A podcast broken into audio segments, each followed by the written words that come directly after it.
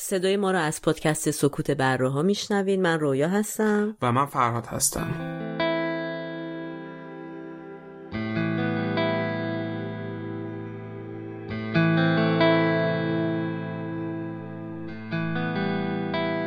تاریخ پخش این اپیزود 26 اردیبهشت 1399 خورشیدی که برابر میشه با 15 می 2020 میلادی.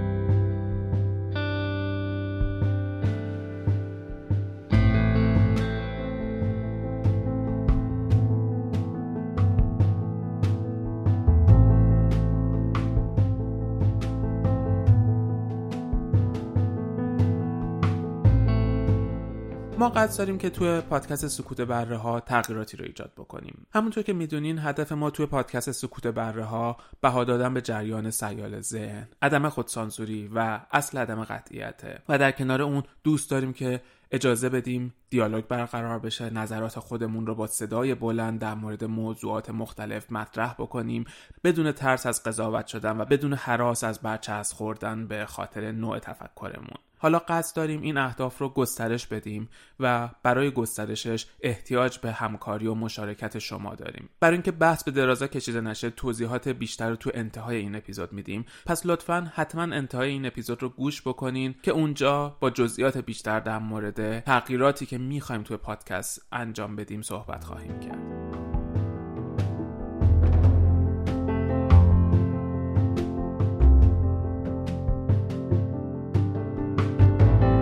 آدم اهل تساهل و تسامحن آدم ها فکر می‌کنن که نه این عاشق من زندگیمون خیلی خوبه. خشونت باری از روابط جنسی ببینین بین دوتا آدم که به نظر شما خیلی غیر عرف باشه. ترم تجاوز زناشویی چیزی که از سال 1993 میلادی وارد ادبیات شد تملک خودشو با جملاتی مثل دوست داشتن یا اینکه من عصبی میشم استرسی میشم ندونم تو کجایی تو می‌تونه توی اول رابطه خیلی حرف عاشقانه و قشنگی باشه قندم تو دلم آب آدم خوب و خوش برخورد و خیلی تون صدای آروم و ملایم. همه ما حاصل یه سری اخته های یه سری مشکلات روانی هستیم که از کودکیمون شکل گرفت خوبیه یه آدمی یه نفر به این حد قناعت می‌کنه که نه فکر نکنی اصلا تا حالا منو زنانی که توی رابطهشون مورد خشونت قرار می‌گیرن احتمال بیشتری پسر میسن متاسفانه شانس بهبود این آدما بسیار پایینه. یه چیزی در حدود پنج درصد.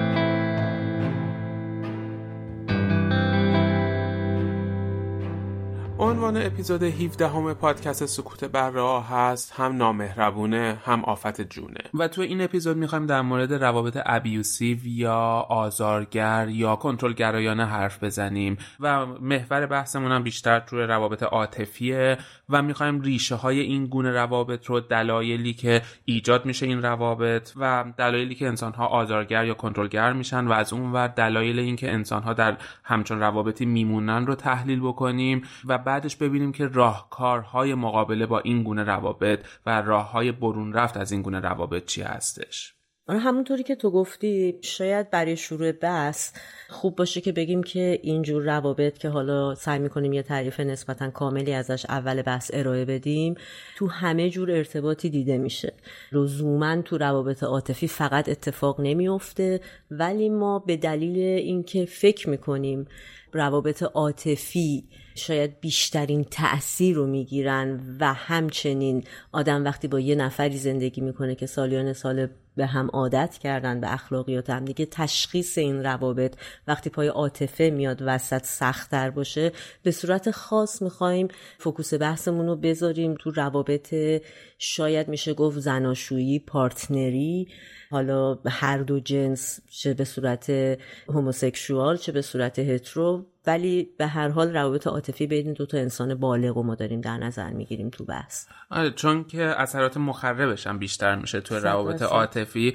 ولی فکر می‌کنم که بیشتر محور بحثمون میره روی روابط بین زن و مرد. یعنی دقیقا بیشتر تحقیقاتی که انجام شده توی روابط بین یک زن و مرده دقیقا. حالا برای شروع شاید هممون وقتی فکر می‌کنیم به روابط ابیوسیو و روابط آزارگر اصطلاحی که توی ترجمه های فارسی من بیشتر دیدم همین آزارگر و کنترلگرایان است.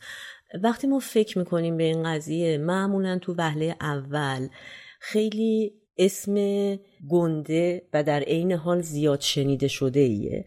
و اولین چیزی که شاید هممون بهش فکر کنیم در ارتباط با این قضیه اینه که احتمالا روابطیه که توش خیلی راحت میشه اون آزار رو دید.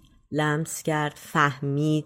شما مثلا می‌تونید شاید بگین که دوستایی که دارین فامیلتون آدمایی که باشون در رفت آمد هستین کدومشون آزارگر هستن کدومشون نیستن کدومشون خوبن روابطشون با هم دیگه. ولی واقعیت و اهمیت قضیه اینجاست که آزارگری در روابط بین دو تا انسان بالغ و به خصوص در روابط عاطفی بین دو تا انسان بالغ چیزی نیست که خیلی راحت قابل تشخیص باشه. و خیلی از ماها ممکنه گرفتار همچین شرایطی باشیم و خبر نداشته باشیم. یه تعریف کلی از قضیه ابیوسیو کلا خب همونطوری که توضیح دادیم ابیوس و یا آزار در یک ارتباط اتفاق میفته و این ارتباط زمانی که خدشدار میشه زمانی که مورد سوء استفاده قرار می‌گیره بهش اصطلاح ابیوسیو اطلاق میشه. خود این تعریف در بطن خودش یه چیزی رو به ما میگه که ظاهرا استانداردی وجود داره برای اینکه ما بتونیم یه رابطه سالم داشته باشیم. و اگر کسی بنا به دلایلی اون استاندارد رو خدشدار کنه اون زمان زمانی که شما دارین مورد سوء استفادهتون رابطه قرار می‌گیرین. این یه تعریف کلیه از اینکه ابیوس چطوری کلا شکل می‌گیره و چطوری تفسیر میشه. در وهله اول وقتی با این تعریف روبرو میشیم اینو باید در نظر بگیریم که انسان ها هستن که قابلیت ابیوس شدن و ابیوسیف شدن به معنی آزار دیدن و آزارگر بودن رو دارا هستن چرا؟ به این دلیل خیلی ساده که انسان ها هستن که می‌تونن قدرت تحلیل داشته باشن مسائل علت و معلولی رو می‌تونن بفهمن و این چیزی که اصولا تو حیوانات وجود نداره. شما تو حیوانات رفتار خشونت آمیز رفتار آزاردهنده می‌تونید بسیار مشاهده کنید. طبیعت وحشیه به ذات خودش. اما به دلیل ناخودآگاهی که در حیوانات وجود داره خب طبیعتا این رفتار عمدی توش نیست. و همینجا یه نکته خیلی خیلی مهم ما می‌تونیم بفهمیم اینکه پس در روابط آزارگرایانه عمدی وجود داره و انتخابی وجود داره که اون فرد این کار رو انجام میده. و اصولا انگیزه اون آدم. مهمترین دلیل اینکه یه آدمی آزارگر میشه در رابطه خودش به دست آوردن تسلط و کنترل بر طرف مقابلشه. این در واقع ساده ترین انگیزه که یه آدمی که این رفتار ازش سر می‌زنه می‌تونه داشته باشه. و این عمل بده. یه دلیل خب خیلی سادش اینه که تو عرف تو حالا مذهب توی قوانین به این اشاره میشه که این رفتار ممنوعه و مزمومه چون ما حالا اگر آدم مذهبی هستیم بسیار نشانه ها روایات و چیزهای مختلفی داریم که باید مهربون باشیم باید این کار بکنیم. اگه به قانون اعتقاد داریم قانون یه سری از این توصیه ها رو برای ما داره. و اگر انسانی هم بخوایم نگاه بکنیم بهش بازم قرار نیستش از یه نفر دیگه به نوعی سو استفاده بکنیم تو رابطه همون. منطق خیلی سادهش دلیل اینکه قرار نیست استفاده کنیم جدای از اخلاقیات و همه این بحثا اینه که این در واقع یک لوپ بیپایانی رو شکل میده. چون اگه شما به خودتون اجازه بدین که به یه نفر دیگه آزار برسونین فقط به این دلیل که از اون آدم در مواردی ممکنه قوی تر باشین اون موقع حتما یه شخص سالسی پیدا میشه که می‌تونه بر شما مسلط بشه و از شما قوی تره. و همینطور شما برین تا انتها به تعداد تمام آدم های روی کره زمین با تمام اخلاقیات رفتارهای مختلف و در این حال متشابهی که ممکنه وجود داشته باشه این سلطه قدرت همچنان ادامه پیدا می‌کنه و یه هیرارشی رو شکل میده که بیپایانه. آره یعنی در یه زنجیره که هیچ وقت قطع نمیشه و همینطور ادامه پیدا می‌کنه. جدای از اون ما همه جا با این مسئله برخورد کردیم از کودکی شاید تا به امروز. اینو خیلی شنیدیم که انسان موجود مستقلیه انسان موجودی هستش که کسی نباید براش تصمیم بگیره خودمختار اختیار داره و به مالکیت کسی هم نباید در بیاد. و اتفاقی که در مورد روابط آزارگر میفته به دلایل کاملا پنهانی و شاید حتی به صورتهای پنهانی آدما قسمتی از روح خودشونو چه بسا تمام وجود خودشونو می‌تونن در اختیار یه آدم دیگه ای بذارن که مورد سوء استفاده قرار بگیره به صورتی که حتی خودشون متوجه نشن. و اینم یه قسمت بد دیگه ای از مسئله ابیوسه. و اگه حالا ما بخوایم یه تقسیمندی خیلی کلی در مورد انواع اقسام ابیوس داشته باشیم در وهله اول دو تقسیمبندی کلی وجود داره. یکی این که شما می‌تونید آدم سوء استفاده یا آزارگر یا کنترلگری باشین در ارتباط با خودتون و چیزهایی که متعلق به شماست. و قسمت دوم آدمیه که در ارتباط با دیگران حالا چه حیوانات چه انسانهای اطراف خودش این عمل ازش سر می‌زنه. و طبیعتا معمولا آسیبهایی که اون آدمی که با دیگران این رفتار رو انجام میده آسیبای اجتماعیش خیلی خیلی بیشتر هست از کسی که به خودش فقط صدمه می‌زنه. تو خیلی از فرهنگ ها و یا تو خیلی از تقسیم بندی های این شکلی مثلا سیگار کشیدن یه جور ابیوس حساب میشه اما نسبت به خودت. زمانی که شما مثلا توی محیط بازی این کارو بکنید و اطرافیانم صدمه ای ببینن به واسطه سیگار کشیدن شما اون موقع می‌تونه این قضیه شامل حال بقیه هم خوب بشه. ولی همیشه ضرری که اون آدمه که ابیوسیو هست به بقیه می‌زنه به واسطه آزار دادن بقیه همیشه خیلی بیشتر از چیزیه که چون آدمایی هستن که خودشون ضربه می‌زنن ولی با بقیه کاری ندارن. اونا هم قابل مطالعه هستن که موضوع بحث ما هم نیست تو این اپیزود ولی فوکوسمون در واقع رو مسئله آزار در ارتباط اطرافیان و آدمایی که با انسان در ارتباط هستن. مسئله که اینجا خیلی مهمه اینه که همینطوری که اول بحثم اشاره کردیم که شما مثلا ممکنه تو روابط دوستاتون اینا بتونین حدس بزنین کی هست کی نیست.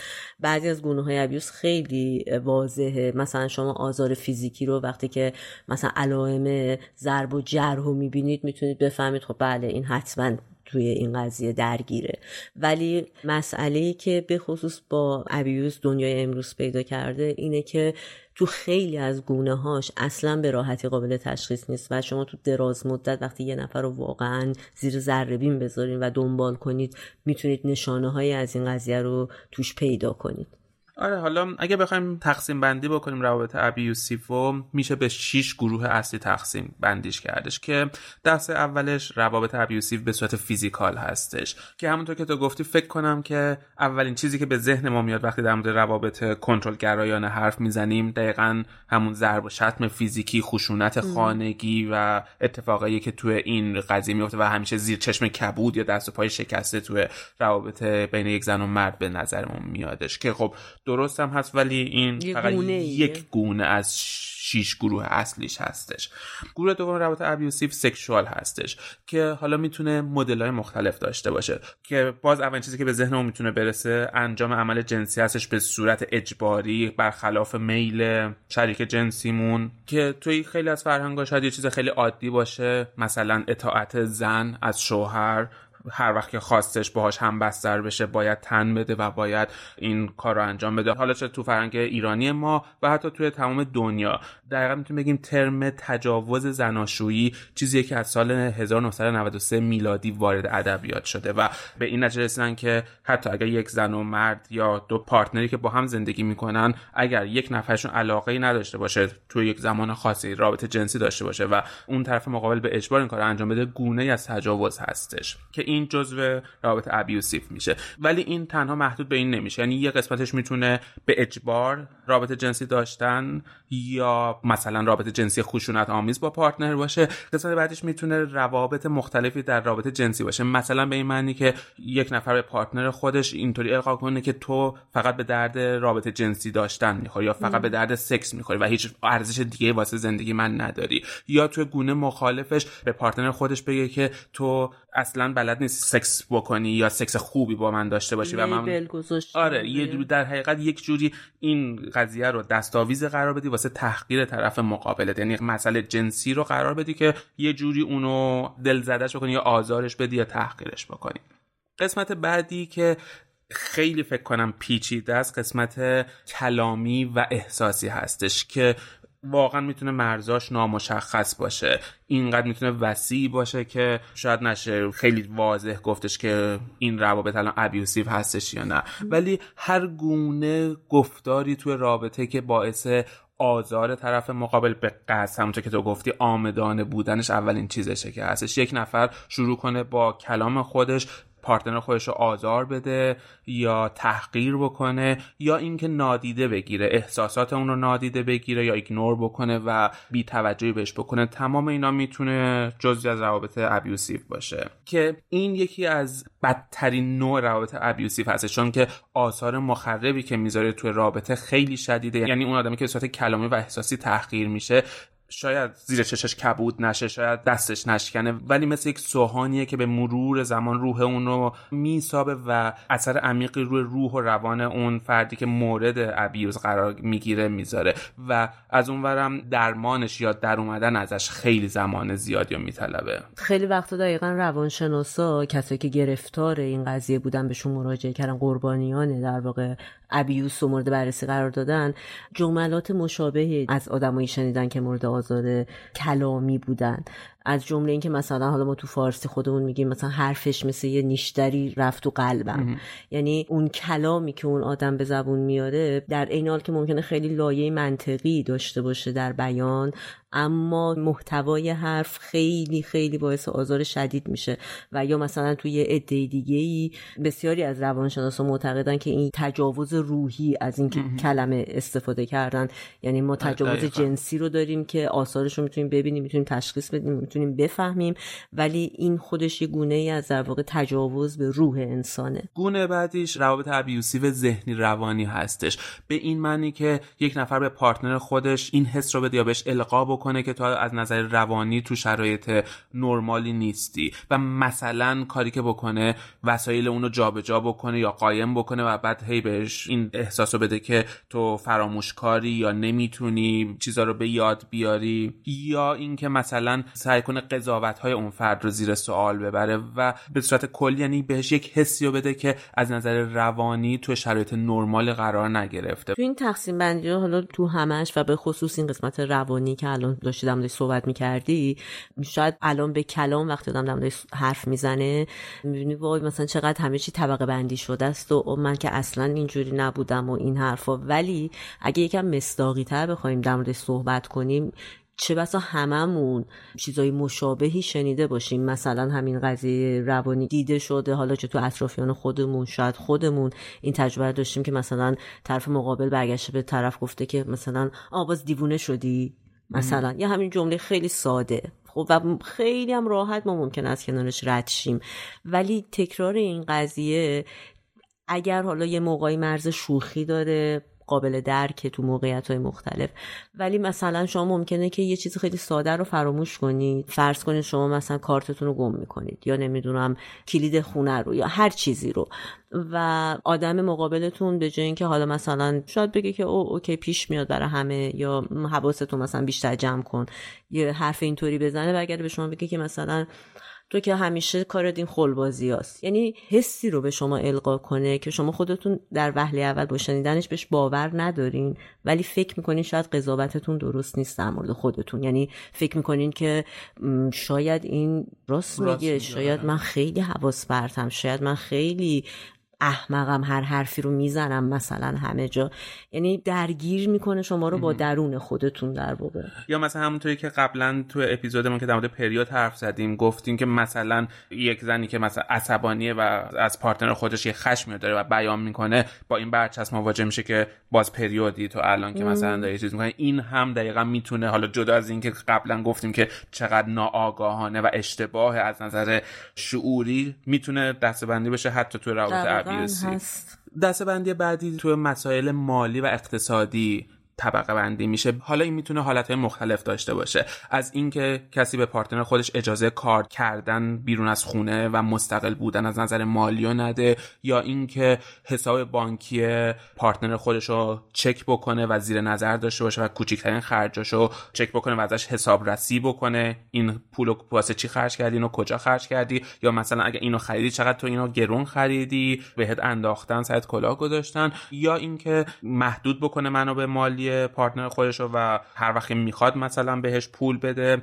تمام چیزایی که می‌تونه با مسائل مالی و اقتصادی به نوعی درگیر باشه می‌تونه زیر مجموعه این گروه باشه. و البته یه چیزی که خیلی مهمه اینه که وقتی ما داریم اینا رو بازگو می‌کنیم شاید هر کسی که داره این حرف رو میشنوه با خودش یه تصویر سازی بکنه از یک آدم حیولا مانندی که او او اگه اینطوری باشه من خیلی راحت من خیلی این قسمت قضیه برام مهمه که آدمای ابیوسیو می‌دونن که چجوری چه توجیهی بیارن برای کاری که می‌کنن. مثلا همین مثالی که تو می‌زنی در مورد حسابرسی خیلی یا خیلی خوب اینو توضیح میدن که ما برای اقتصاد خانوادهمون باید بدونیم داریم چی کار می‌کنیم. و خیلی همون واقعا تا یه حدی قابل قبول آره. ولی اکثر کسایی که مثلا قربانیان این قضیه مالی هستن به صورت ابیوسیو آدمایی هستن که واقعا اینطوری توجیه شدن که این خیلی طبیعیه. زندگیمونه ما باید بدونیم. اتفاقا خیلی پیشرفته است خیلی فکر پیشروییه که ما می‌تونیم پلن کنیم می‌تونیم برنامه ریزی کنیم رو حساب مالیمون. می‌خوام بگم به این سادگی نیست که خیلی راحت یکی با خطکش بالای سر شما وایسه و بگی باید این کار رو بکنی. شما میگی نه بایدی در کار نیست.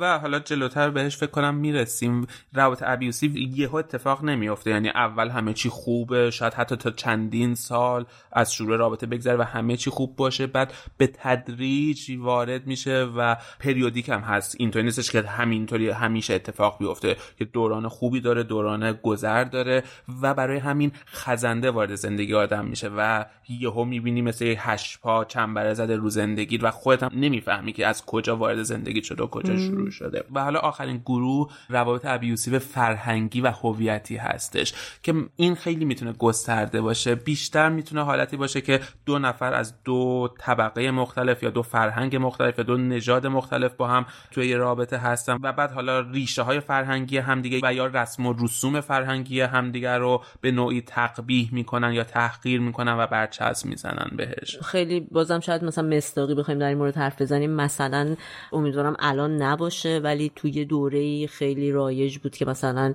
آدمو به هم می‌گفتن دهاتی مثلا به عنوان یه چیزی که حالا مثلا شاید یه زنی به شوهرش و شوهرش به زنه می‌گفت که مثلا او بابا دهاتی یا یه نگاه این شکلی داشت به آدمی که از روستا اومده و صرفا به واسطه مکانی که توش متولد شده حتما یه سری از چیزها رو نمی‌دونه و اینجور برچسبای فرهنگی در واقع زدن. یه مسئله که خیلی بد ولی بهش دقت کنیم اینجا این قضیه است که تمام این انواعی که مثلا تو توضیح دادی می‌تونه تو زندگی همه ماها به صورت موردی پیش بیاد و اتفاق بیفته.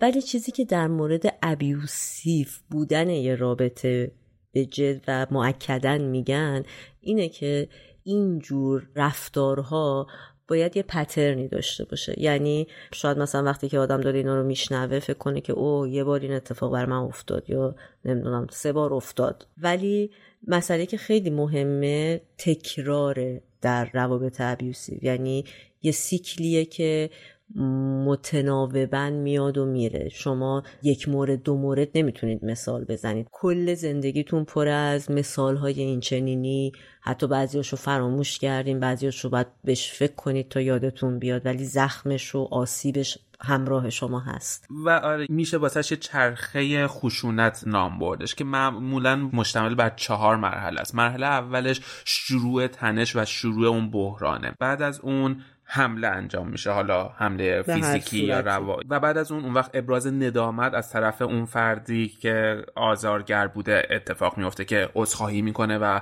ابراز پشیمونی می‌کنه و اون وقت یه دوره ماه اصل بعد این شروع میشه که زندگی شیرین میشه همه چی خوب و خوش و خورم پر از عشق و علاقه است و دقیقا اینجا اون آفت این قضیه است که آدما اهل تساهل و تسامحن آدما فکر می‌کنن که نه این عاشق من زندگیمون خیلی خوبه نه این این بار دیگه پشیمون شده دیگه تکرار نمیشه. ولی دوباره این چرخه هی به طور مرتب تکرار میشه و این چهار مرحله دوباره و دوباره و دوباره پشت سر هم میان و میرن. یه چیز دیگه هم که شاید آدم بهش فکر می‌کنه و تا حدودی منطقی هم هست اینه که ما روابطی رو داریم که شاید خیلی خشن به نظر بیان.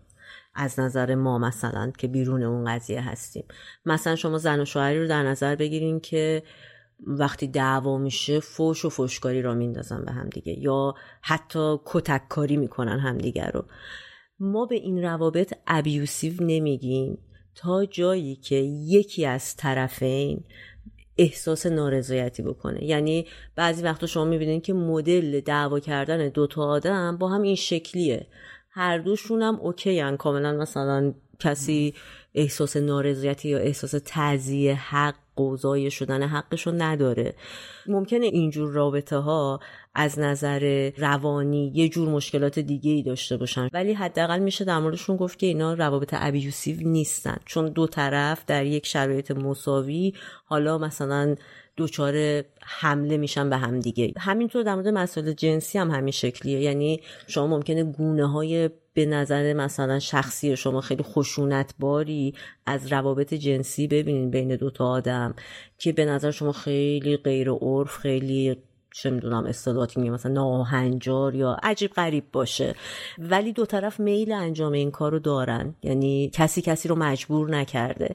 در این موارد هم نمیشه اسم سوء استفاده جنسی یا همون تجاوز یا هر اسمی که مربوط به مسائل روابط آزارگرایانه باشه گذاشت روش. چیزی که مهمه اینه که در روابط ابیوسیو یک نفر خلاف میل نفر دیگر رفتار می‌کنه یا اونو تو شرایطی قرار میده که فکر کنه میل خودش میل استاندارد قابل قبول قابل توجیهی نیست و حتما باید مطابق نظر اون بشه. اونه که داره راست میگه. حالا چیزی که ازش اینه که اصلا چقدر این روابط ابیوسیو رایجه توی دنیا آیا واقعا بحرانی وجود داره واسش یا نه؟ واضحه که خیلی آمار دقیقی از این قضیه نمیشه داشته چون که یه سریاش مسائل روانی و روحی و کلامیه که خیلی آمار در آوردن ازش سخته. واضح ترین آماری که داریم در مورد روابط فیزیکی و خشونت خانگیه که نوعی از روابط ابیوسیوه. که مثلا تو آمریکا سالانه سه میلیون نفر گزارش می‌کنن مورد خشونت خانگی قرار گرفتن که تقریبا میشه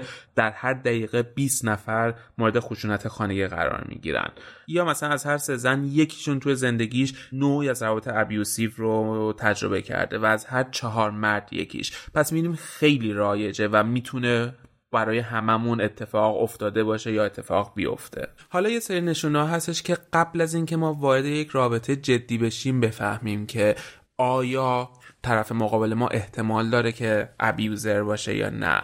که مثلا تو موقعی که داریم دیت می‌کنیم با یه نفر می‌تونیم با یه تخمین یا یک درصدی از خطا حدس بزنیم که این آدم داره نشونه هایی از یک رابطه ناهنجار رو نشون میده. مثلا وقتی یک نفر توی تصمیمات خودش خیلی پافشاری می‌کنه و فقط میخوادش که همه چی بر طبق میل اون انجام بشه و میل طرف مقابلش رو تقریبا ایگنور می‌کنه یا بهش بیتوجهی می‌کنه. یا اینکه برعکس اون مثلا یک توافقی رو با هم می‌کنن ولی زیر اون توافق می‌زنه و قول خودش رو در زیر پا می‌ذاره.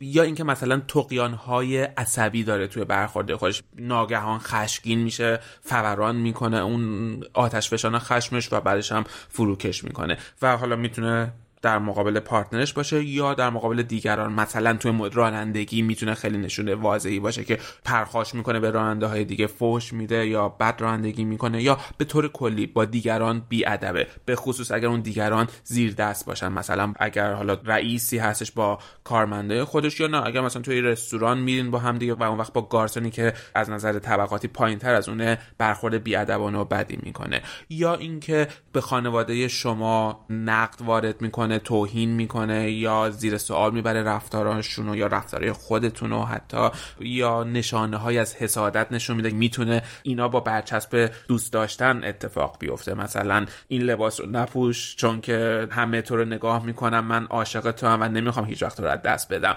می‌تونه توی اول رابطه خیلی حرف عاشقانه و قشنگی باشه قندم تو دلم آب بشه که چقدر منو دوست داره. ولی واقعا اینا نشونه هستش که می‌تونه سیگنالایی به ما بده که در آینده می‌تونه این قضایا خیلی پیچیده تر و عمیق تر بشه. حالا چیزایی که تو میگی در واقع یه نشانه های اولیه تو شاید دیتا و برخوردهای خیلی اول آدما باشه.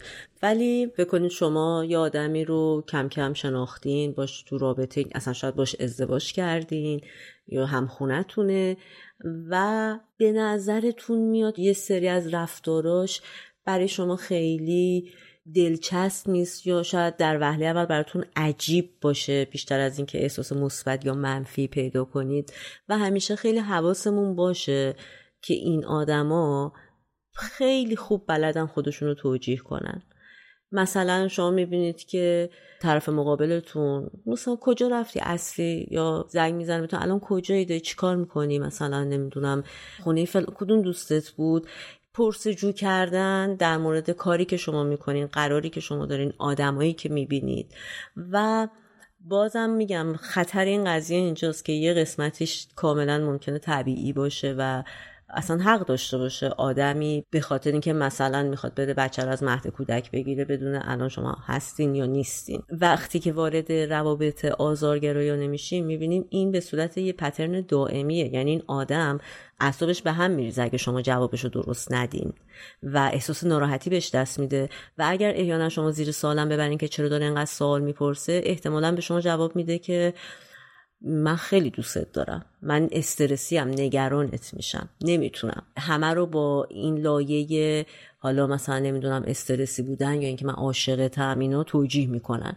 و از اون ور حس خود فردم مهمه. یعنی اینکه مثلا اگر اون این سوالو هی می‌پرسه برای خودت فردم طبیعیه و مثلا فکر می‌کنه که آره می‌خواد برنامه ریزیشو بکنه یا نه؟ تو احساس نگرانی یا احساس معذب بودن می‌کنه یا اینکه مثلا هر وقت موبایلت زنگ می‌خوره و اسم اونو می‌بینی اعصابت به هم میریزه چون می‌دونی که دوباره الان مثلا یه گیر یا یه بازخواست آره می‌خواد شروع بشه. دقیقا.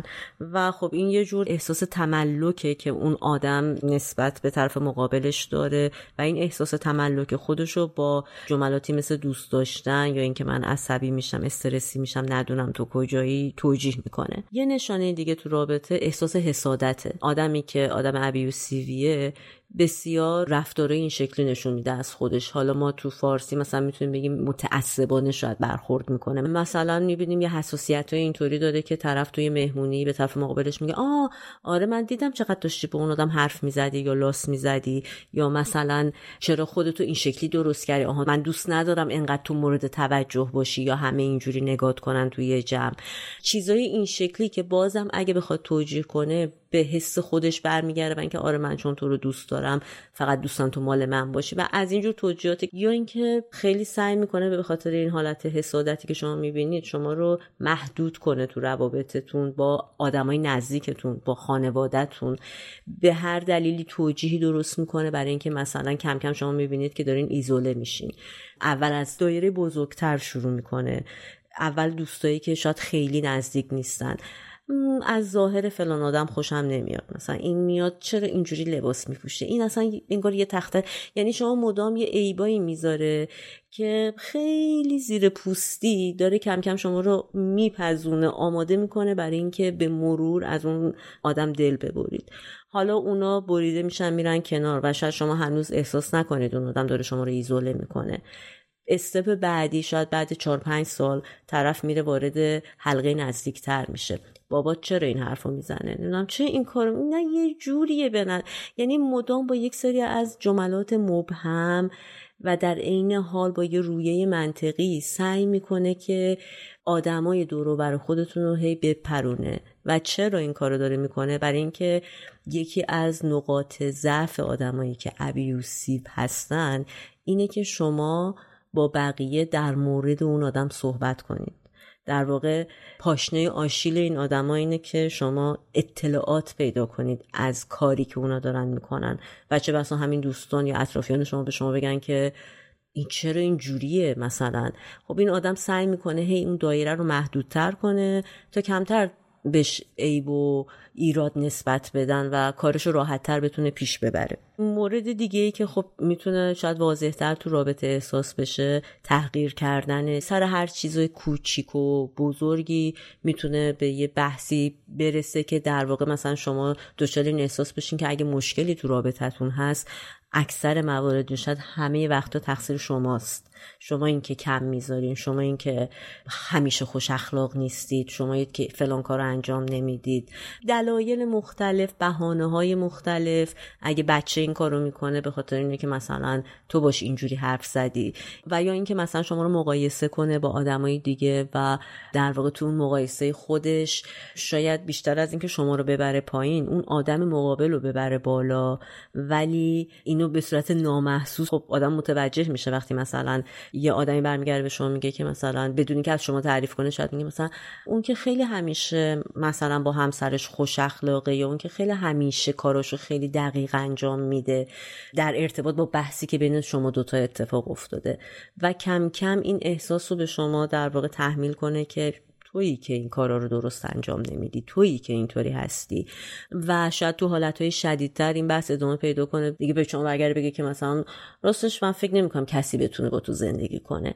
یعنی اینا جملات محاوره روزانه که کم و بیش می‌تونیم شنیده باشیم و تجربهش کنیم و اذیت هم بشیم. ولی نفهمیم چرا و نوک پیکان رو بگیریم سمت خودمون. نشانه دیگه ای که اینجور آدما دارن تهدید کردنه که خب البته خیلی واضحه. یعنی وقتی که دیگه خیلی خوب همه چیزشون رو بستن و همه کاراشون رو کردن و دیدن دیگه به یه مرحله پایداری رسیدن از نظر ابیوسیف بودن بعد دیگه شروع کردن خیلی اوریان اینو نشون دادن. یعنی دیگه شما اون موقع تو مرحله هستین که به اندازه کافی میترسین از این آدم از تسلطش از همه چی. شاید دارین متوجه میشین که واقعا یه چیزی درست نیست تو رابطه ولی جرأت بیانش رو دیگه پیدا نمی‌کنید. و اونجاست که اون آدم شروع به تهدید می‌کنه. اگه فلان کارو نکنی من نمی‌ذارم تو مثلا خانوادت رو ببینی. اگه این کار اینجوری بره جلو ما خونه رو نمی‌خریم یا نمی‌دونم نمی‌ذارم بری مثلا جیم. هر چیز این شکلی که دیگه قشنگ حالت تهدیدآمیز پیدا می‌کنه. و خب باز پیشرفته تر از اون دیگه می‌تونه برسه به کتککاری و ضرب و شتم و سوء استفاده جنسی و اینکه مثلا تحمیل کنه که اون مدلی که من می‌خوام تو باید با من ارتباط جنسی داشته باشی زمانی که من می‌خوام جوری که من می‌خوام و یه دفعه شما خودتون رو پیدا می‌کنید یه جایی که می‌بینید همین کار رو دارین انجام میدین. چیزی بیشتری نمونده دیتای دیگه ای نمونده که بگیرین که بفهمین چه اتفاقی براتون افتاده. ولی ناتوانین از بیان اینا و به شدت میترسین ولی حالا فکر کنم تمام مدتی که ما داریم در مورد این قضیه حرف می‌زنیم اولین تصویری که ذهنمون می‌سازه یک مردیه که توی موضع قدرت و اون موضع آزارگرانه قرار داره و یک زنیه که توی اون موضع ضعف قرار داره. ولی واقعیت اینه که روابط ابیوسیو فارغ از جنسیته. یعنی کاملا می‌تونه یک زن کنترلگر باشه و یک مرد قربانی باشه. حالا تو روابط دیگر جنسگرایانه منظورمه. یا تو روابط هم جنسگرایانه هم که دو مرد یا دو زن باشن می‌تونه باز این قضیه بینشون مشترک باشه. مثلا آماری که هستش تو انگلیس چهل درصد مردان هتروسکسوال یا دیگر جنسگرا تو زندگی خودشون مورد خشونت خانگی قرار گرفته بودن از طرف پارتنر خودشون. و حالا فکر کنم برای مردها یک بار روانی تری هم اینجا قرار داره. چه تو روابط دیگر جنس گرایانه چه تو روابط هم جنس گرایانه. تو روابط دیگر جنس گرایانه فکر کنم مردی که مثلا قربانی یک رابطه ابیوسیو هستش و یک زنی کنترلگر روی اون این توی جامعه مرد سالاری که ما داریم یک تابو بزرگتری واسه این وجود داره که این بیاد اینو آزادانه بیان بکنه. و مثلا بگه که زن من منو مورد خشونت قرار میده یا منو می‌زنه. توی دنیای مرد سالاری که ما زندگی می‌کنیم اون مرد یه جوری مردیتش یا مردونگیش زیر سوال میره و در حقیقت یه جوری اون شاید سختتر باشه واسش ابراز این قضیه. گفتیم برای هر دو طرف سخته. هر کسی که توی همچون رابطه باشه ابرازش واسش سخته. ولی واسه مردها می‌تونه یک بار روانی شدیدتری هم باشه. مثلا مثالی هم که همین اواخر شنیدیم جانی دپ معروف هالیوودی بعد مدت ها جرأت کرد و ابراز کردش که از طرف پارتنر خودش مورد خشونت خانگی قرار میگرفتش و انگشتش حتی آسیب دیده بودش و کتک میخوردش و خب خیلی تابو بزرگی و شکوندش و واقعا فکر می‌کنم که روابط ابیوسیو زن و مرد نداره. هر دو طرف می‌تونن اون حالت سلطگرانه و قدرت طلبانه رو توی اون رابطه داشته باشن. ولی خب البته آمار همچنان نشون میده که تعداد قربانیان زن حالا به دلایل شاید فرهنگی و فیزیکی بیشتر از مردان آره خب ما هنوز دنیای مرد سالاری داریم زندگی می‌کنیم که همچنان مردها قدرت بیشتری دارن نسبت به زنان.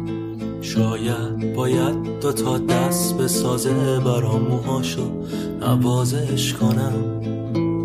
شاید باید دو تا پا به سازه برام مثل سایه دنبالش کنم. شاید باید با دگمه پیرهنش برام چشم ساز نگاهش کنم. شاید باید دو تا لب به دوزه برام اینا رو ازش خواهش کنم. عروسک ساز من بیار سوزنت رو. بذار جاهای چشمام دگمه های پیرهنت رو. می‌خوام بوی دستات بره تو وجودم تا رو پودم. بیار پارچه ها تو لباسی تنم کن یه فکری برای موهای سرم کن. عروسک ساز من کاش همیشه کنار تو بودم. شاید باید دو تا دست به سازه برام موهاشو نوازش کنم. شاید باید دو تا پا به سازه برام مثل سایه دنبالش کنم. شاید باید با دگمه پیرهنش برام چشم سازه نگاهش کنم. شاید باید دو تا لب به دوزه برام اینا رو ازش خواهش کنم. نام قطعی که در حال شنیدن اون هستیم عروسک ساز هست. با ترانه آهنگسازی و صدای کاوه صالحی. عروسک ساز من بیار سوزنت رو. بزار جاهای چشمام دگمه های پیرهنت رو. می‌خوام بوی دستات بره تو وجودم تا رو پودم. اگرچه تن من همش پوش و کاهه عروسک دروغ نیست نه این اشتباهه نگاه کن عروسک تو آغوش تو جون پناهه. شاید باید دو تا دست سازه برام موهاشو نوازش کنم. شاید باید دو تا پا سازه برام مثل سایه دنبالش کنم. شاید باید با دگمه پیرهنش برام چشم ساز نگاهش کنم شاید باید دو تا لب به دوزه برام اینا رو ازش خواهش کنم. مثل سایه دنبالش کنم. اینا رو ازش خواهش کنم. برام چشم ساز نگاهش کنم. اینا رو ازش خواهش کنم. مثل سایه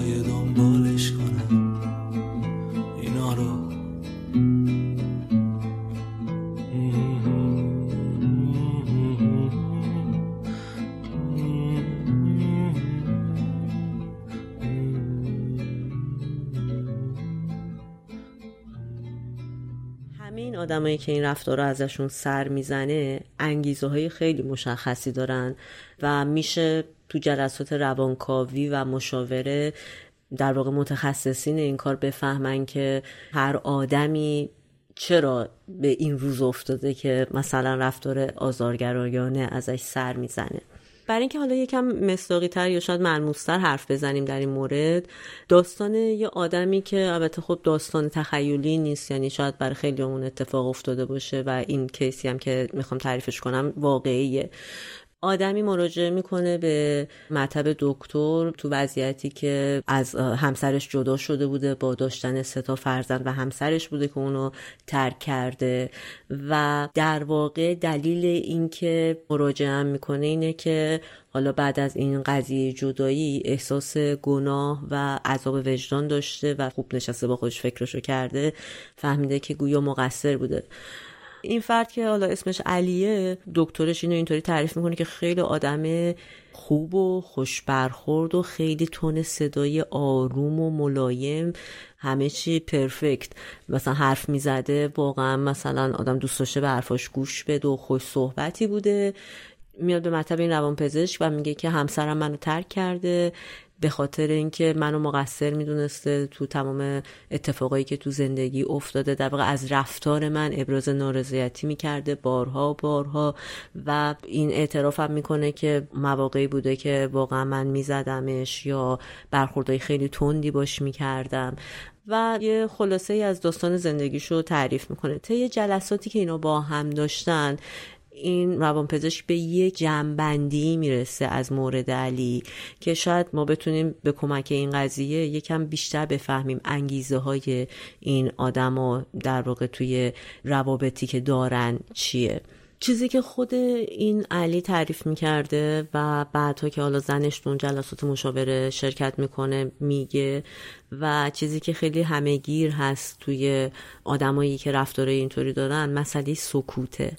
یعنی همسر این آدم خیلی به دفعات می‌گفته وقتی که من از دستش عصبانی می‌شدم از رفتارش خوشم نمیومد و به محض اینکه می‌خواستم مثلا توضیح بدم براش که تو چرا این کارا رو می‌کنی این آدم یه دفعه می‌شد یه کوه یخی سکوت می‌کرد و این خیلی متناوبا شنیده شده که آدمای ابیوسیف یکی از راهکاراشون برای ساکت کردن شما این سکوت کردنشون و قهر کردن کلامیشونه. چون وقتی شما چیزی نمیگین نقطه ضعفی هم دست کسی نمیدین دارین این کار رو می‌کنین. و اون آدم وقتی چیزی از شما نشنوه بیشتر شما رو تو موضع قدرت می‌بینه و در واقع این رفتار رو مثل یه تنبیه از طرف شما در نظر می‌گیره. شما در حدی نیستی. واقعا من بیام این چیزی ساده رو برای تو توضیح بدم. من چی بگم به تو؟ یا اینکه می‌تونیم بگیم تا مرد سخن نگفته باشد ای به هنرش نهفته باشد. آره اون سکوت دقیقا تو رو احمق جلوه نمیده. تو یه موزه. متفکر رو از بالا بهت میده. آره و برو خودت فکر کن ببین داری چی کار می‌کنی. و قهرهای طولانی تو خیلی از موارد شده که مثلا سه ماه چهار ماه طرف به خاطر یه رفتار خیلی عادی با همسرش صحبت نکرده تو اون رابطه. چیزایی که میشه از کیس این علی به صورت طبقه بندی شده استخراج کرد اینه که این آدم آدم نسبتا جوانی سی سی و پنج ساله خیلی آروم خیلی خوش مشرب خیلی خوش صحبت و توی خانواده بزرگ شده بوده که تک فرزند بوده. و خانواده هم رفاه نسبی داشتن. همیشه خیلی بهش توجه شده. اصولا از بچگی خیلی اینطوری بارش آوردن که نیت پدر مادر این بوده که تا جایی که می‌تونن از بچهشون محافظت کنن همیشه خیلی بهش بها دادن بابت هر کاری که می‌کنه خیلی مورد تشویق قرار گرفته و کم کم این رفتار باعث شده که اون آدم درون خودش این احساسو بکنه که ظاهرا من از بقیه بهترم. و وقتی که بزرگتر میشه چیزی که خودش تعریف می‌کرد این بوده که مثلا تو تیم فوتبال یا بسکتبال مدرسه با مربیش دچار یه مشکلی شده و نرفته مثلا اون مشکل رو حل کنه. وقتی دیده به یه مسئله برخورد کرده بلافاصله اومده بیرون از تیم. و کیس های مشابه این شکلی داشته تو زندگیش که احساسی که در واقع خودش در مورد خودش داشته اینه که من تو خانواده خیلی پذیرفته شده بوده همه چیم خیلی قابل تایید بوده. ولی تو بیرون به محض اینکه به جاهایی میخورده که نمی‌تونسته پذیرفته شده باشه شاید به اندازه اون حدی که تو خانواده بوده رفتاری که ازش سر می‌زده پس زدن و رها کردن و سریف در واقع فرار کردن بوده از اون موقعیت. و خیلی خلاصه میشه اینو گفت که علی مهارت مقابله با سختی های زندگی رو یاد نگرفته در طول زندگیش. و اصولا این چیزی که در مورد آدمای کنترلگرا خیلی میشه گفت. چون این آدما یه قسمتیشون توی موضع تشویق و تمجید قرار گرفتن و وقتی سختشون شده زندگی بهشون سخت گرفته اون عصبانیتی که بابت اون اتفاق داشتن و نتونستن با خودشون هضم کنن. و یاد می‌گیرن اینو که به نزدیکترین آدمای اطرافشون اونو منتقل کنن. اون فشار و اون تنشی که احساس کردن تو اون رابطه. و همینطوری اینکه بازم در این کیس علی این نتیجه گیری رو می‌کنه روان پزشکی که با توجه به شرایطی که توش بزرگ شده اینجوری بار اومده که در مورد همه چی به خودش حق بده و اتفاقا به بقیه حق نده. یعنی اینجور آدما اینطوری نگاه می‌کنن که به هر دلیلی اگر آسیبی دیدن خود علی داستانی رو تعریف می‌کرده در مورد اینکه تو مدرسه با هم بازیاش بازی می‌کرده کتک خورده. عکس به این کتک خوردن بلافاصله جواب دادن یعنی کتک زدن بوده و اون درد و آسیبی که از اون کتک خوردن متوجهش می شده یاد نگرفته بوده که با کلام و با بحث و با صحبت نشون بده یا اگر حتی طرف مقابل چیزی نفهمید سعی کنه با خودش حل کنه که چرا مثلا از بعضی از آدما رفتار خشونت آمیز ممکنه سر بزنه.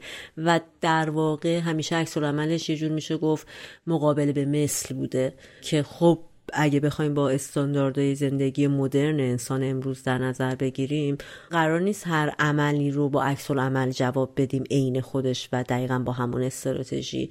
شاید یکم این رفتار حالت وحشیانه یا بشه گفت یکم حیوانی داشته باشه. و مسئله سومی که علی و آدمای شبیه به اون دوچارش هستن مسئله همدردی و همدلیه. اصولا تو آدمای کنترلگرا و آدمایی که ابیوسیو هستن خیلی خیلی کم رنگ اینکه بتونن خودشونو جای کس دیگه رو بذارن به صورت درستش.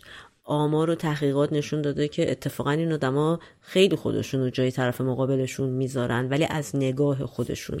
به این معنی که مثلا وقتی که طرف فکر می‌کنه آدم مقابلش از دستش ناراحت شده یا داره یه سری اتهاماتی رو بهش وارد می‌کنه کاری که اون می‌کنه اینه که این به جای قدردانی از منه مثلا. من دارم اینقدر بهش کمک می‌کنم یا من اصلا در سطح این نیستم دارم تازه با این زندگی می‌کنم. یعنی همش از زاویه نابرابر و در واقع خودشون رو بالاتر دیدن به قضیه نگاه می‌کنن. یا محوریت با خودشونه و دقیقا, مرکز عالم هستی خودشون رو می‌بینن و با این معنی سعی می‌کنن در خودشون رو جای دیگری بذارن.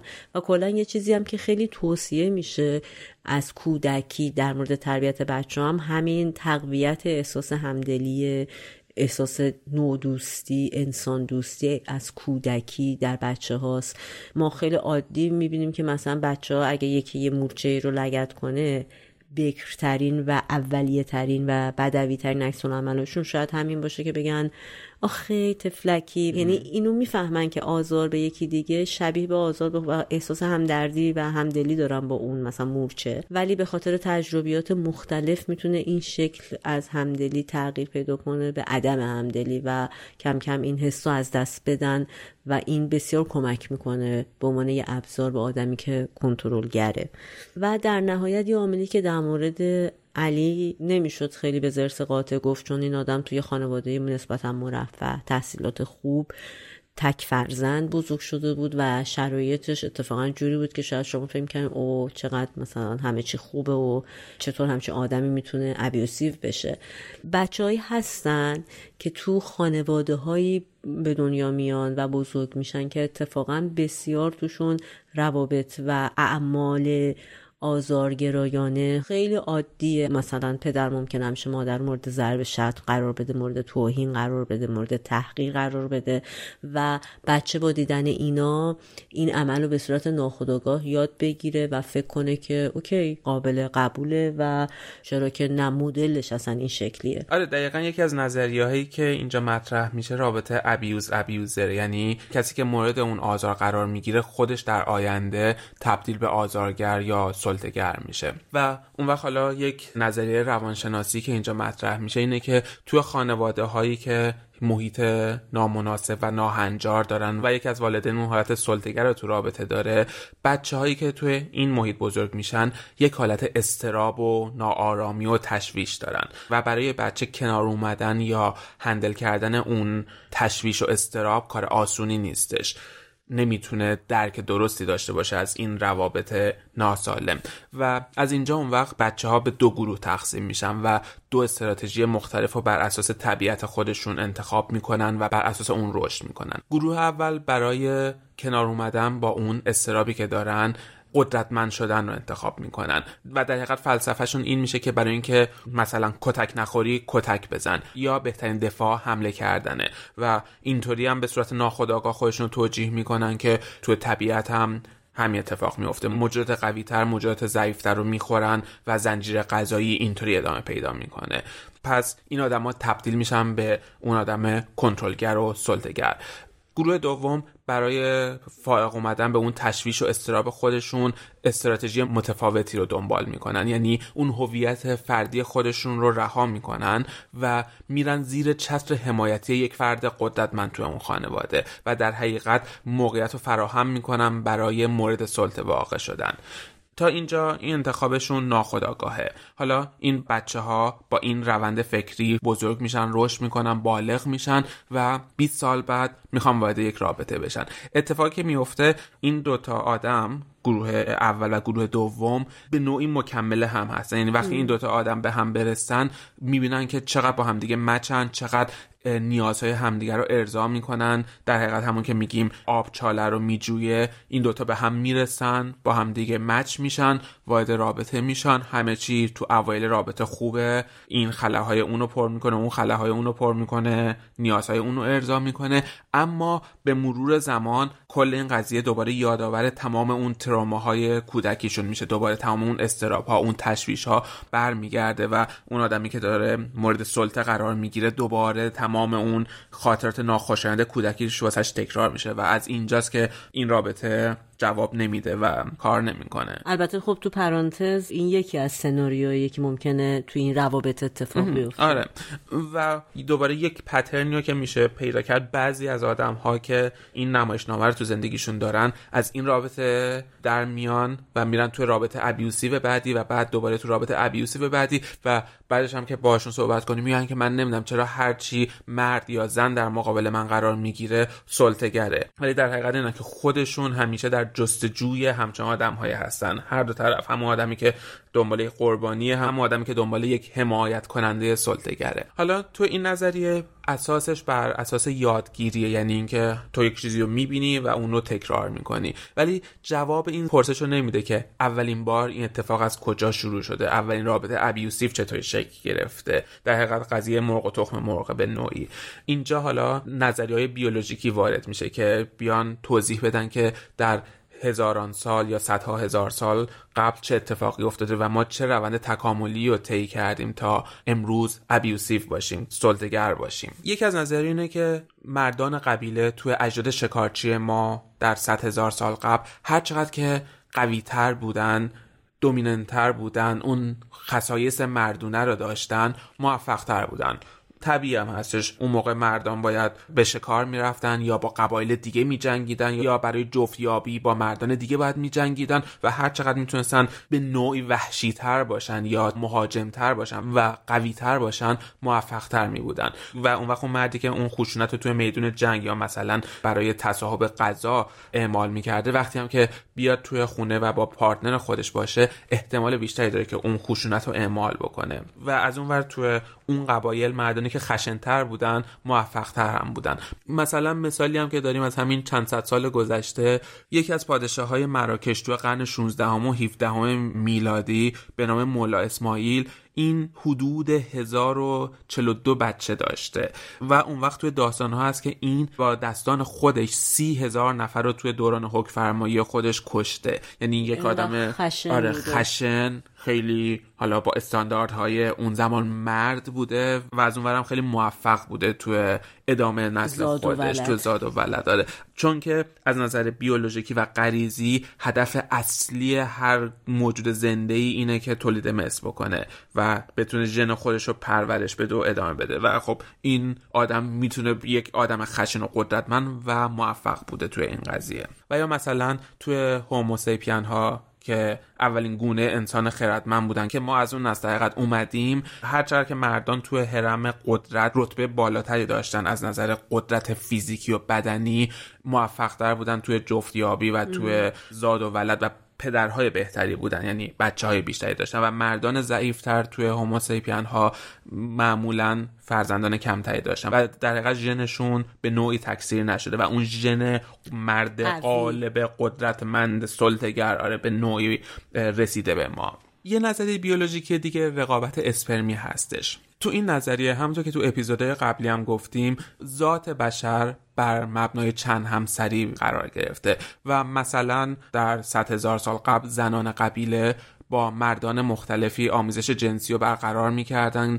در یک زمان محدود که بتونن بهترین اسپرم رو جذب کنن و از اینجا اون نظریه رقابت اسپرمی مطرح میشه. به این معنی که مادری که یک بچه رو به دنیا میاره مطمئنه که این بچه بچه خودشه. اما پدری که داره از اون بچه حمایت می‌کنه نمی‌تونه مطمئن باشه که این بچه از اسپرم اونه. امکان داره که در حقیقت داره بچه همسایه رو بزرگ می‌کنه.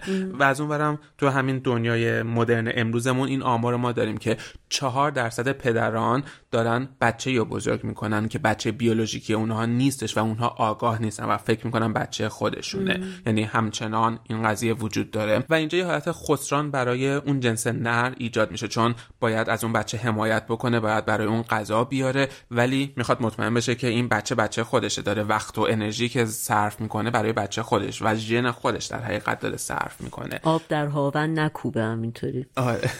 و از اینجا دوباره در اون روند تکاملی جنس نر اومده یک استراتژی رو برای اون رقابت اسپرمی ایجاد کرده که سعی بکنه با حالت سلطگری احتمال خیانت زن رو به حداقل برسونه. حالا خیانت به این معنی که با مردان مختلفی هم به هم بشه که شاید توی قبیله حتی چیز عادی بوده ولی خب این ترجیح میده که زن رو محدود بکنه که بتونه فقط اسپرم خودش رو به تخمک برسونه و مطمئن باشه که نطفه حاصل اسپرم اینه و اون بچه که دنیا میاد میراثدار ژنهای اینه. و برای همین با سلطگری خودش سعی می‌کرده توی قبیله اون زن رو محدود بکنه و مطمئن باشه که ارتباط دیگه ای وجود نداره. و از اونجا این سلطگری و قدرت طلبی و حالا به نوعی شاید خشونت خانگی شکل گرفته و دوباره طی صدها هزار سال ژنش امروز به ما رسیده. و از اون باز دیده شده که مردانی که خشنتر هستن یا سلطگر هستن یا اون خشونت تو رابطه خودشون با partner خودشون داشتن تعداد روابط جنسی بیشتری با partner خودشون یعنی داشتن. موفق تر بودن. آره موفق و این قضیه هم تو انسان ها دیده شده و مثلا هم تو میمون ها و بابون ها هم دیده شده که اون بابون های خشنتر تعداد دفعات بیشتری رابطه جنسی رو برقرار کردن با جنس ماده و دوباره احتمال تولید مثل بیشتری براشون بوده. یه فاکتور دیگه که اینجا وارد میشه همونطور که تو هم اشاره کردی قضیه حسادته که معمولا تو روابطی که برابر نیست مثلا یک طرف رابطه زیباتره یا ثروتمندتره یا از نظر فرهنگی یا تحصیلات بالاتره اون طرفی که توی رده پایینتری تو این رابطه قرار داره یک حالت attachment anxiety بهش دست میده یا استراب وابستگی در حقیقت داره. به این معنی که چون که خودش رو توی اون رابطه پایینتر می‌دونه تمام مدت ترس از دست دادن اون رابطه رو داره. و برای اینکه این رابطه رو داره به صورت بیش فعال وابسته میشه به این رابطه. و با این بیش فعالی یک حسادت هم واسش میادش چون خودش رو تو موضع پایینتر و ضعیفتر از اون آدم مقابلش می‌بینه چون مثلا اون زیباتر ازش. و اون وقت حسادت هم وارد میشه و برای اینکه بتونه این رابطه رو نگه داره شروع می‌کنه به تحقیر کردن یا سرکوب کردن اون طرف مقابل که بتونه اینطوری بالانس حفظ آره بالانس حفظ کنه اونو بیاره پایین و هم سطح خودش بکنه که بتونه اون رابطه رو نگه داره. خب تا الان ما در مورد این صحبت کردیم که انگیزه های یه آدم برای اینکه بتونه یه آدم ابیوسیف و آزارگر باشه چیه؟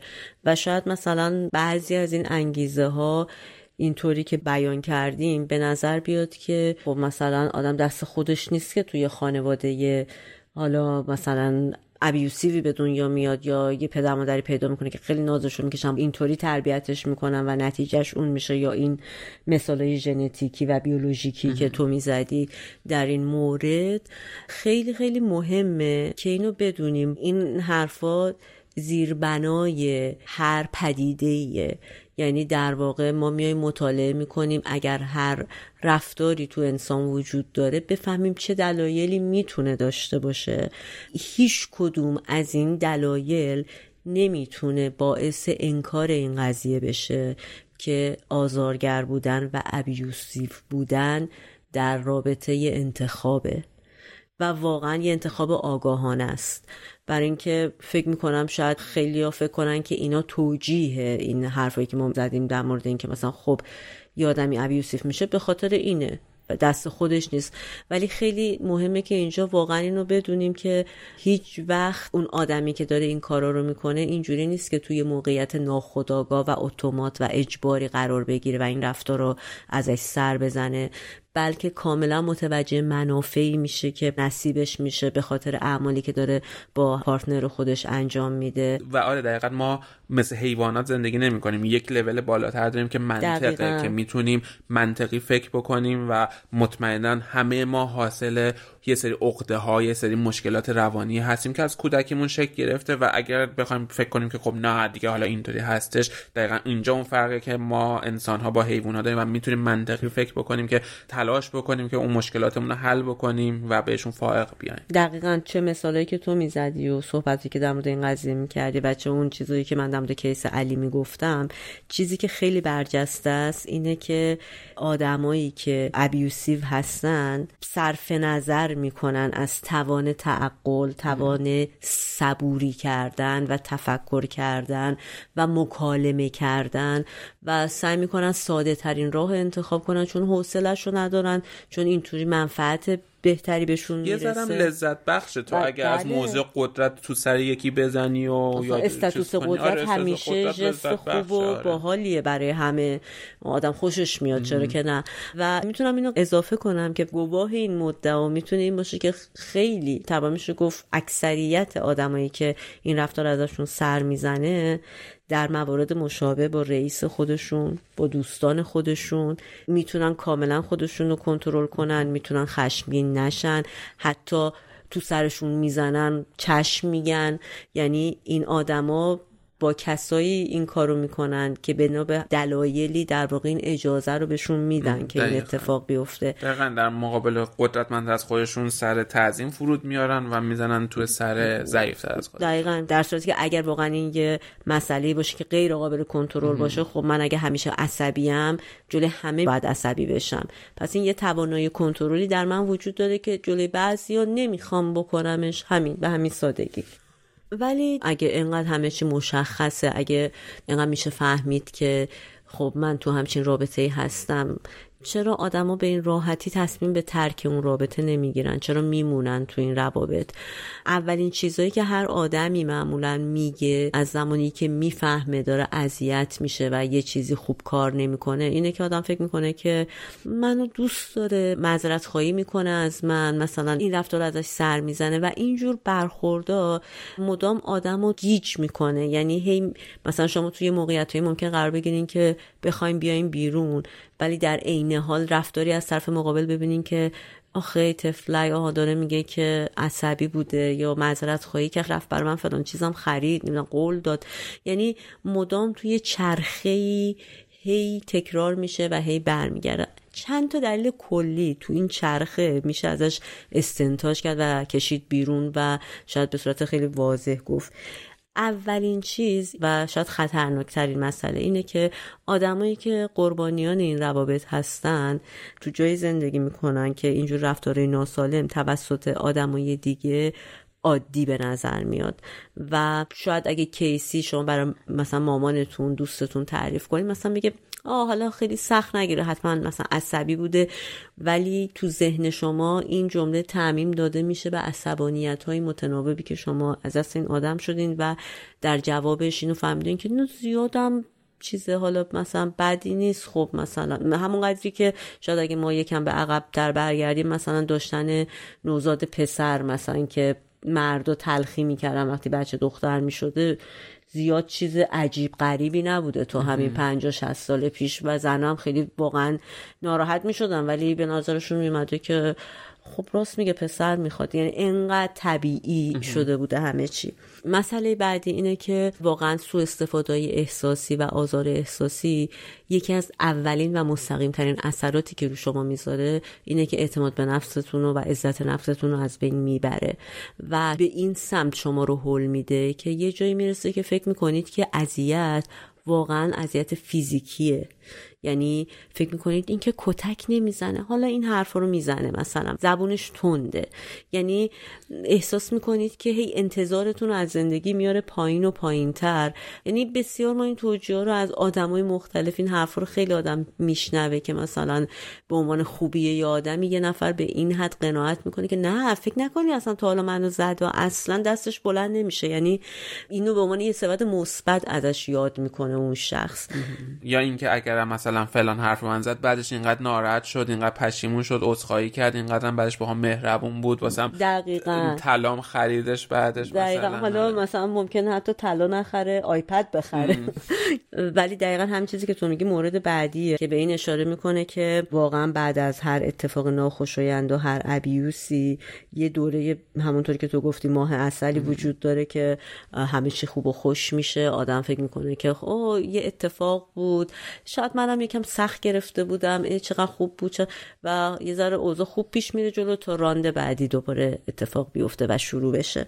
چیز دیگه ای که آدمایی که قربانی ابیوز هستن میترسن ازش و تو رابطه میمونن اینه که واقعا آمار نشون داده ترک رابطه در مواردی که دلیل ترک رابطه به خاطر آزار و کنترلگری بوده. خانوما هفتاد بار بعد از ترک رابطه احتمال آسیب جدی دیدن و حتی قتل و کشته شدنشون از طرف پارتنر ممکنه بیشتر بشه. خب این طبعا تو کیسای اتفاق میفته که تهدیدای این شکلی بیشتره که اگه بری من مثلا میکشمت یا اطرافیان تو یه بلایی سرشون میارم. ولی به هر حال این یه ترسی رو ایجاد می‌کنه تو قربانی که نخواد این کارو بکنه. و همینطور این رفتار سلطه گرایانه چیزی که تو طرف مقابل به وجود میاره ترس بسیار و زیر کنترل و سلطه اون شخص موندنه. در نتیجه جدای از اینکه شما اصلا یه رابطه رو بتونید با این توصیفات ترک کنید حتی بعد از ترکتون باید مدت زمان زیادی رو بذارین که از این کنترل به لحاظ ذهنی خلاص بشین.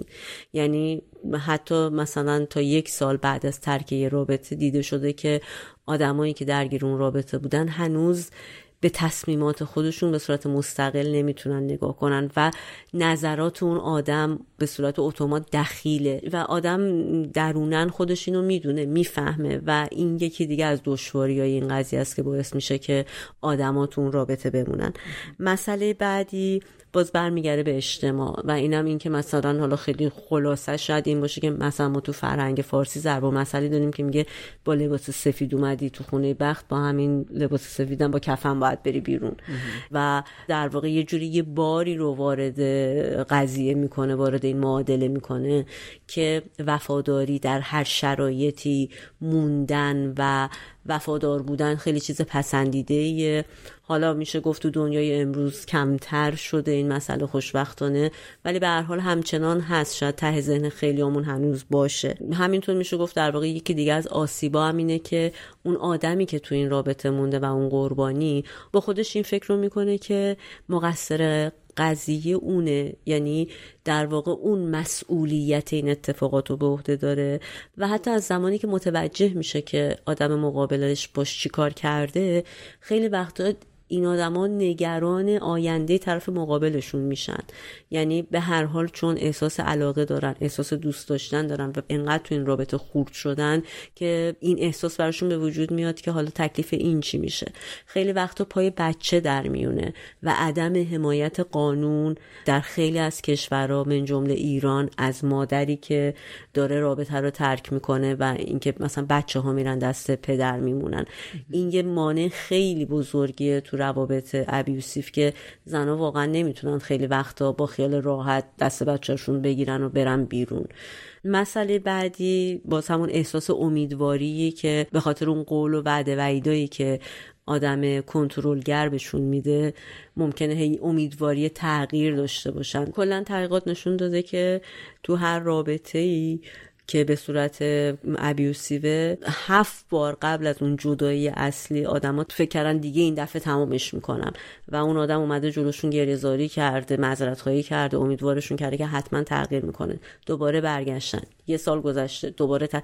یعنی هفت بار این قضیه هی تکرار شده و حالا مثلا دفعه هشتم به صورت متوسط اگه بخوایم بگیم اون آدم دیگه گول نخورده و دیگه تصمیمش رو گرفته. و مسئله آخر دوباره برمیگرده به اجتماع و باری که اجتماع به عهده افراد می‌ذاره در مورد داشتن یه رابطه پرفکت. انقدر روی موفقیت چه تو کار چه تو رابطه چه تو تربیت بچه تو همه اینا انقدر اجتماع مانور میده که آدما دوست دارن از نظر بیرونی این شکلی به نظر بیان که خیلی رابطه خوبی دارن.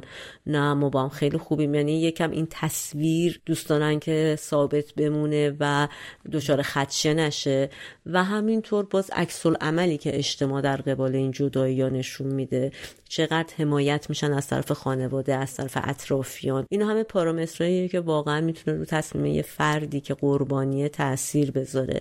به خصوص اگر اون فرد آدمی باشه که خودش اون رابطه رو انتخاب کرده باشه. مثلا شما میرین با یه کسی ازدواج می‌کنید که از اول همه بهتون گفتن این به دردتون نمی‌خوره.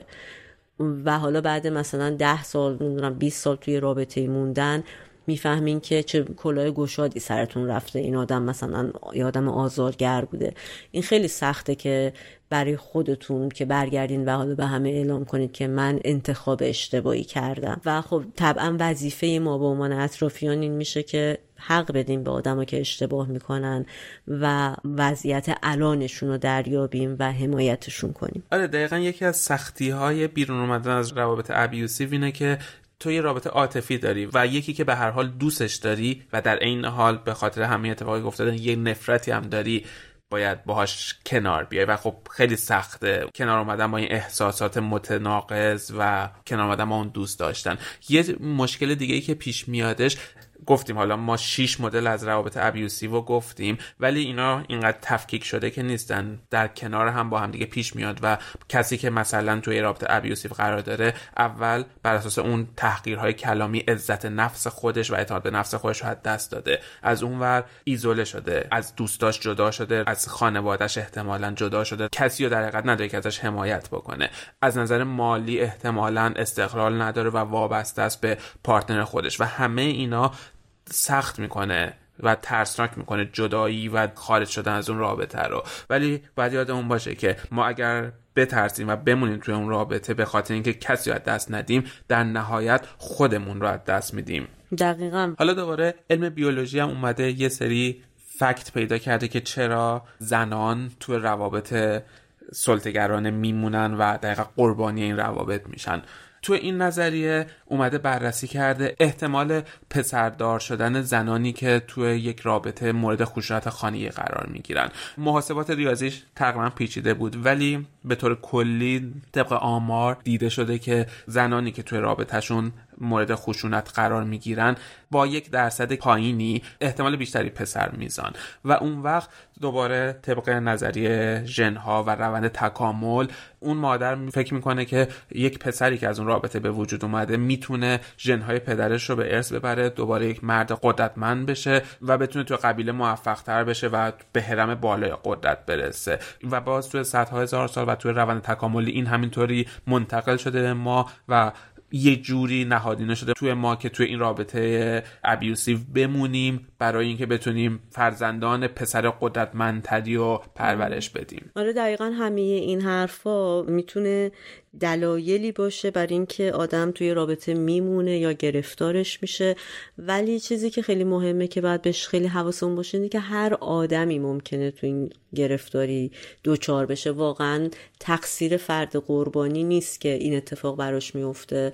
همه ما با هر خصوصیاتی با هر بکگراندی می‌تونیم اسیر همچین رابطه ای بشیم و انقدر خزنده در طی سالیان سال در ما این ماره لونه خودشو بسازه که اصلا نفهمیم که نیششو خوردیم. ولی چیزی که این وسط اهمیت داره اینه که اینم مد نظرمون باشه که ما می‌تونیم طبیعتا شانسی بدیم به اون فردی که ما رو ابیوس کرده برای بهبود برای خوب شدن. ولی اینو باید مد نظر خودمون داشته باشیم که متاسفانه شانس بهبود این آدما بسیار پایینه. گفته شده که یه چیزی در حدود پنج درصد از این آدما ممکنه که بهبود پیدا کنن. اونم با شرایط خیلی فشرده و با درمانهای طولانی و دراز مدت و زمانی که خودشون به معنی واقعی کلمه بپذیرن که اشتباه از اونا بوده و اینو در واقع اعتراف کنن و واقعا قبول کنن. و اتفاقا تو اون شرایطه که این آدما دیگه سکوت می‌کنن. خیلی خودشون رو توجیه نمی‌کنن که من این کار رو می‌کنم به خاطر اینکه مثلا تو اینطوری بودی و دیگه ولی نمی‌خوام بکنم. آره دقیقا. چون اولین چیز پذیرفتن این قضیه از طرف اون فرد ابیوزره که بپذیره فرافکنی نکنه نندازه گردن دیگران طرف مقابلش یا پارتنرش رو محکوم نکنه توجیه نیاره و بپذیره که این مشکل وجود داره و باید درمانش بکنه. کاملا درسته. مهمترین مسئله خواست خود اون افراده. حالا خواست به چه معنی؟ یعنی شما از کجا می‌تونید بفهمید که یه آدمی داره تغییر می‌کنه؟ اینه که واقعا احساسات خودش رو بذاره کنار و احساسات و خواستهای طرف مقابلش رو مرکز قرار بده. شاید این یه وضعیت نامتعادلی باشه توی رابطه های معمولی که مثلا یه آدمی مدام طرف مقابلش رو مرکز قرار بده ولی این یه جور روش تربیت شدن برای این آدما که باید یاد بگیرن این کار رو انجام بدن و واقعا خواسته های اون آدم امیال اون آدم چیزی که اون آدم دوست داره کاملا طی دوره مشخصی دنبال بشه و برایند همه این حرفا همین میشه که اون آدم باید بخواد و واقعا متوجه بشه. اصولا ما تو شعر فارسی هم داریم میگه که آن که را اسرار حق آموختن مهر کردند و دهانش دوختن. یعنی اگه واقعا کسی که این اعمال ازش سر زده به معنی واقعی بفهمه چه جنایتی مرتکب شده در حق طرف مقابلش خاموش میمونه. یعنی به یه درکی می‌رسه و سعی می‌کنه به هر شکلی شده جبران کنه که مثلا در مرکز گذاشتن خواسته های طرف مقابل شاید کمترین کاریه که بتونه انجام بده. برای اینکه اون آسیبایی که اون فرد خورده تو اون رابطه شاید هیچ وقت خوب نشه. و همه انسان ها حق داشتن یه رابطه خوب یه زندگی خوب. یعنی این خیلی طبیعیه. بعد این حقو برای خودمون مدام قائل باشیم و مدام تکرارش کنیم. هم نامهربونه هم آفت جونه هم با دیگرونه هم قدرم ندونه ندونه ندونه. هم دور و دورنگه هم خیلی زرنگه هم دلش سنگه هم با من بجنگه بجنگه بجنگه از این چیزاش خبر دوستش دارم. از این کاراش خبر دارم. چیزی که شنیدین اپیزود هفدهم از پادکست سکوت براها بود تحت عنوان هم نامهربونه هم آفت جونه. خب طبق روال معمول همیشه ما این موقع می‌گفتیم که خیلی دوست داریم نظراتتون رو با ما در میون بذاریم به ما پیشنهاد بدین که البته که خیلی دوست داریم هنوزم و دقیقا شاید به دلیل همین علاقه زیادمون به شنیدن حرفای شما تصمیم گرفتیم که یه قسمت دیگه به پادکست سکوت بره ها اضافه کنیم که علاوه بر اپیزودهایی که به صورت ماهانه سر تاریخ مشخص 15 هر ماه به دستتون می‌رسه یه قسمتی هم داشته باشیم که توش بیشتر صدای شما باشه و در واقع یه جوری باشه که اینجا ما به شما گوش بدیم و به این شکل که از خودمون شروع کنیم.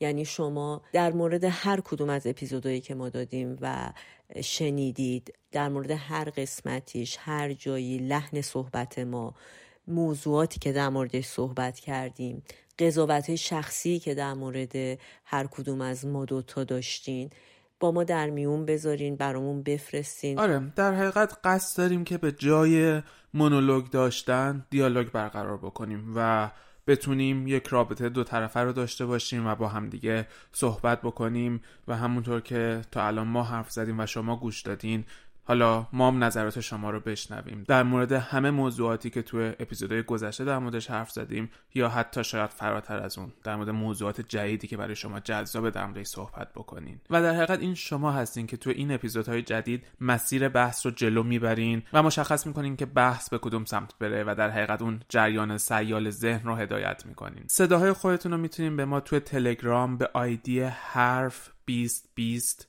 بفرستین. آیدی تلگرام رو توی توضیحات پادکست هم براتون می‌ذاریم که راحت تر بتونین پیداش بکنین. بی صبرانه منتظر شنیدن پیام های شما صدای شما و انتشار این اپیزودهای جدید با همکاری شما هستیم. و خدافز خداوند عجب دلداری دارم. عجب یاره ندونم کاری دارم. ولی دوست و خودی سوز خدایا. خیال کردم منم غم خاری دارم. خیال کردم منم غم خاری دارم.